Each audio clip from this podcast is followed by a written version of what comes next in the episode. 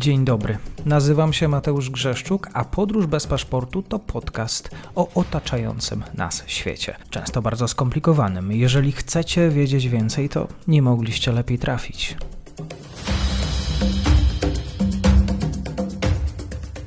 Partnerem odcinka jest Oanda, TMS Brokers, dom maklerski obecny na rynku już od ponad 20 lat. W opisie odcinka znajdziecie link do aplikacji, której możecie otworzyć konto maklerskie i grać na giełdzie, a wcześniej potrenować na koncie demonstracyjnym. Jeżeli otworzycie konto za pośrednictwem tego linku, dostaniecie na start książkę o tematyce inwestycyjnej. Zapraszam, Mateusz.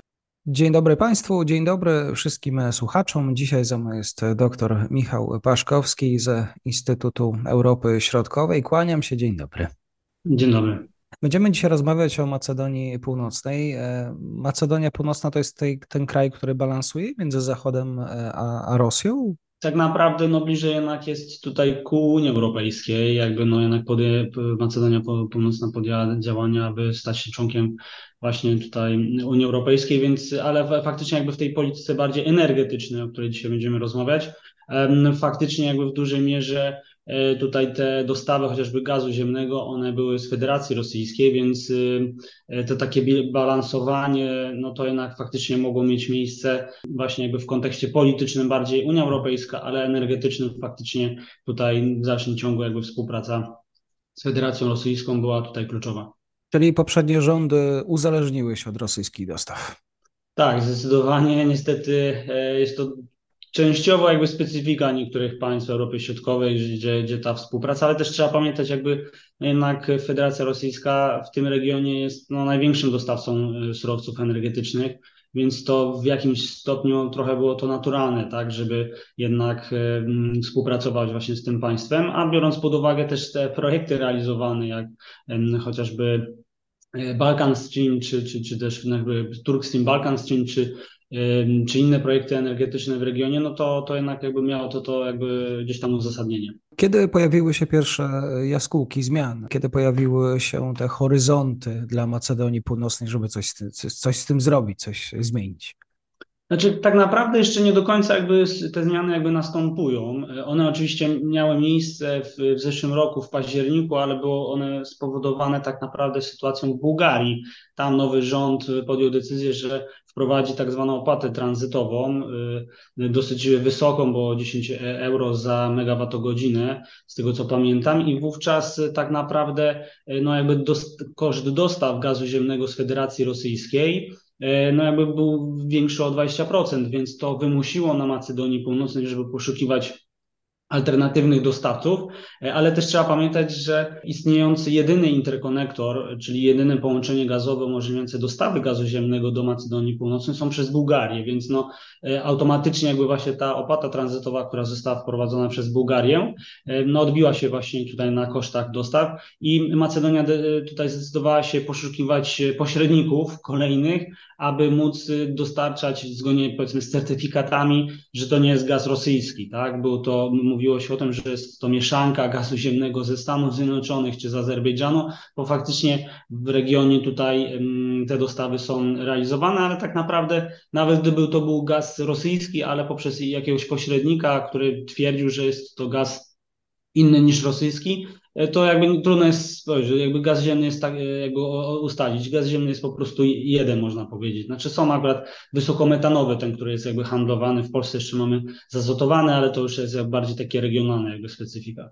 Czyli bułgarska rzeczywistość dotarła do Macedonii Północnej. Całe szczęście są inni sąsiedzi, e, kraje regionu. Jak tutaj zachowała się Grecja? Tak naprawdę póki co jeszcze nie ma interkonektorów łączących Macedonię Północną z Grecją, chociaż te, te plany jakby są od wielu lat.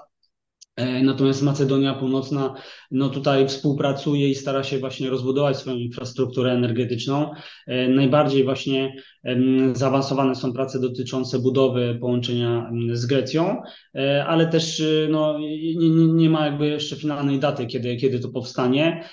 Dodatkowo też są plany budowy z interkonektora z Serbią, przy czym źródłem dostaw tak naprawdę, no tutaj bardziej chodzi o połączenie jakby państw, a nie jakby zapewnienie lepszej i lepszy przesył gazu ziemnego niż zapewnienie jakichś alternatywnych dostaw, no bo Serbia nie jest sama jakby wielkim producentem gazu ziemnego. No i też są plany jakby tutaj z Albanią, tak, więc też interkonektor. Plany same Albania ma budowy terminala LNG w porcie Flora, więc to też są jakieś, za, jakieś tam perspektywy współpracy. Natomiast póki co, no wiadomo, że ten interkonektor, jakby on fizycznie bułgarsko-macedoński jakby funkcjonuje. E, no i tak naprawdę jakby są szanse właśnie, żeby z tego kierunku, nawet jakby żeby Macedonia Północna otrzymywała gaz nie rosyjski, tym bardziej, że firma z Macedonii Północnej jest właścicielem 10% akurat y, nowo budowanego, które zostanie oddane do eksploatacji na początku, no już praktycznie lada chwila, e, terminalu w Aleksandropolis y, w Grecji, więc y, no jest szansa, żeby z tego kierunku właśnie były realizowane dostawy gazu ziemnego.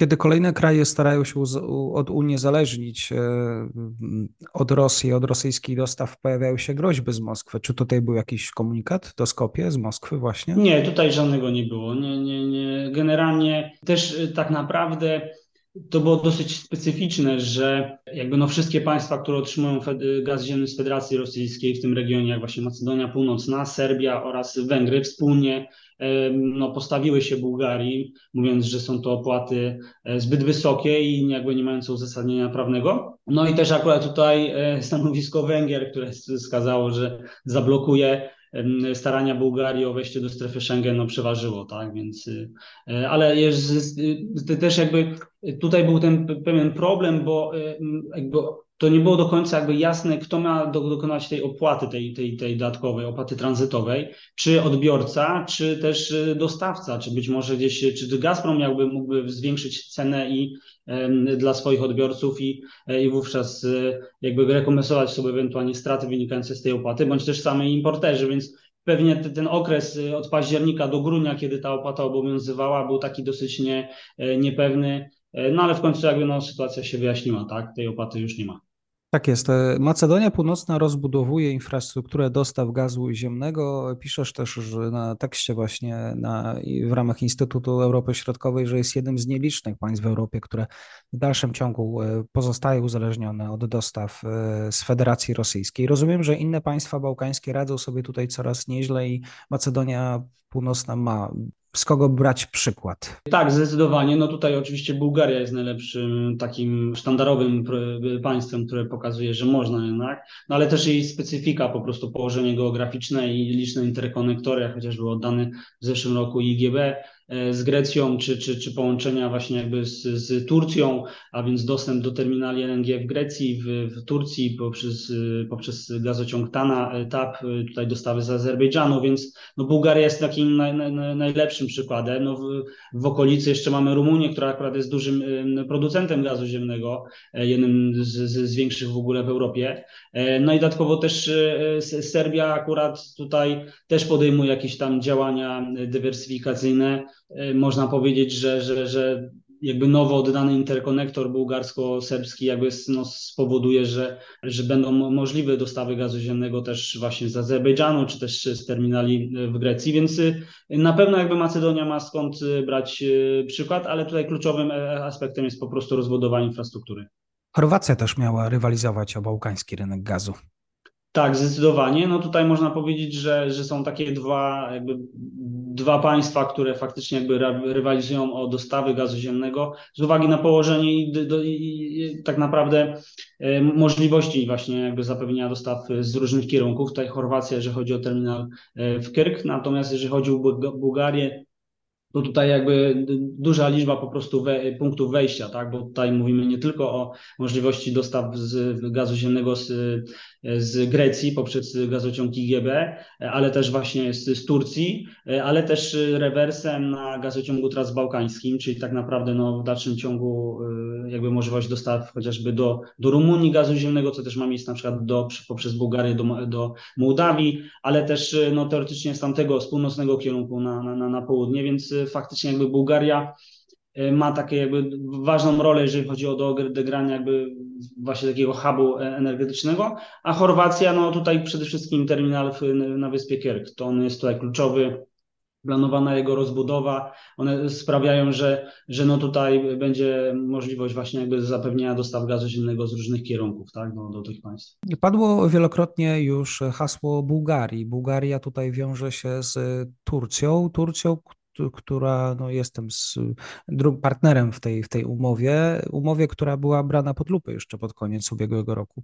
Tak, faktycznie. E, tutaj na początku zeszłego roku doszło do podpisania jeszcze przez rząd techniczny umowy, która dotyczyła wykorzystania gazociągu transbałkańskiego, który przez lata był wykorzystywany przez Federację Rosyjską na dostawy gazu ziemnego e, poprzez Ukrainę właśnie do państw tutaj bałkańskich, e, właśnie do Rumunii, do Bułgarii, do Macedonii Północnej, też do Serbii. Natomiast oddanie do eksploatacji gazociągu Turstream, a na Bałkanach nazywany Balkan Stream, e, sprawiło, że te dostawy gazu ziemnego z Federacji Rosyjskiej są realizowane z E, tutaj e, z południa, tak? No można tak jakby powiedzieć, że faktycznie dostępność gazu jakby jest z różnych, e, z różnych tutaj kierunków. Tak, faktycznie na początku zeszłego roku nastąpiło podpisanie umowy przez rząd techniczny, um, umowy właśnie, która umożliwiała mm, wykorzystanie gazociągu transbałkańskiego tutaj na rewersie właśnie i dostaw gazu ziemnego do, do, do państw, do Bułgarii, do Rumunii. E, pierwotnie ten gazociąg transbałkański umożliwiał dostawy gazu ziemnego z Federacji Rosyjskiej przez Ukrainę do państw bałkańskich, e, właśnie Rumunia, Bułgaria, Macedonia Północna, ale też czasami Grecja czy, czy, czy, czy Serbia. Natomiast y, po oddaniu do eksploatacji gazociągu turskim y, Balkan Stream na terenie Bałkanów, y, no jakby tutaj ten gazociąg Balkan Stream przestał jakby tak naprawdę jakby odgrywać istotną rolę. I podpisanie umowy faktycznie pomiędzy firmami bułgarskimi, bułgarską tutaj Botasem w, w, w Turcji sprawiło, że jest możliwość realizacji dostaw właśnie z, z Turcji, ale ta umowa była bardzo kontrowersyjna z uwagi, że tak naprawdę dawała bardzo duże prawa dla Botasu, dla firmy tureckiej. To firma turecka miała zdecydować, jakie jest źródło dostaw gazu ziemnego i w, w konsekwencji istniała możliwość, że poprzez ten kanał byłyby realizowane po prostu nie, no tutaj jakby realizowane dostawy gazu ziemnego właśnie z, z Federacji Rosyjskiej, tak, bo to była największa, największa obawa, że, że poprzez tak źle skonstruowaną umowę, no niekontrolowane dostawy były, miałyby mieć miejsce właśnie tutaj do, do do, przez Bułgarię, a nawet wówczas jakby tutaj też do, do, do Serbii, do, do, do Rumunii. Czyli podsumowując, e, Bałkany mają się dobrze, z dala od rosyjskich wpływów? No nie do końca, tak można jednoznacznie jakby wskazać. W dalszym ciągu tutaj y, y, Serbia chociażby, no jeżeli traktując jakby trochę szerzej jakby Bałkany, tak, no to jakby tutaj Serbia jakby otrzymuje dostawy gazu ziemnego, ale są podejmowane na niewątpliwie jakby tutaj działania, tak, jakby no tutaj y, można powiedzieć o pewnym, na pewno jakby balansowaniu, jakby szukaniu jakby równowagi jakby w tych relacjach z Federacją Rosyjską rozbudowana infrastruktura też dzięki wsparciu Unii Europejskiej sprawi, że, że, że e, no jakby udział w dostaw z Federacji Rosyjskiej w tym regionie będzie mniejszy, a jeżeli nawet nie mniejszy, to będzie na zasadach mocno rynkowych. Bardzo dziękuję za dzisiejszy komentarz. Doktor Michał Paszkowski. Dziękuję bardzo serdecznie. Dziękuję serdecznie za odsłuchanie tej audycji. Zachęcam oczywiście do kliknięcia subskrybuj, obserwuj oraz wsparcia mojej pracy na serwisie Patronite. Do usłyszenia.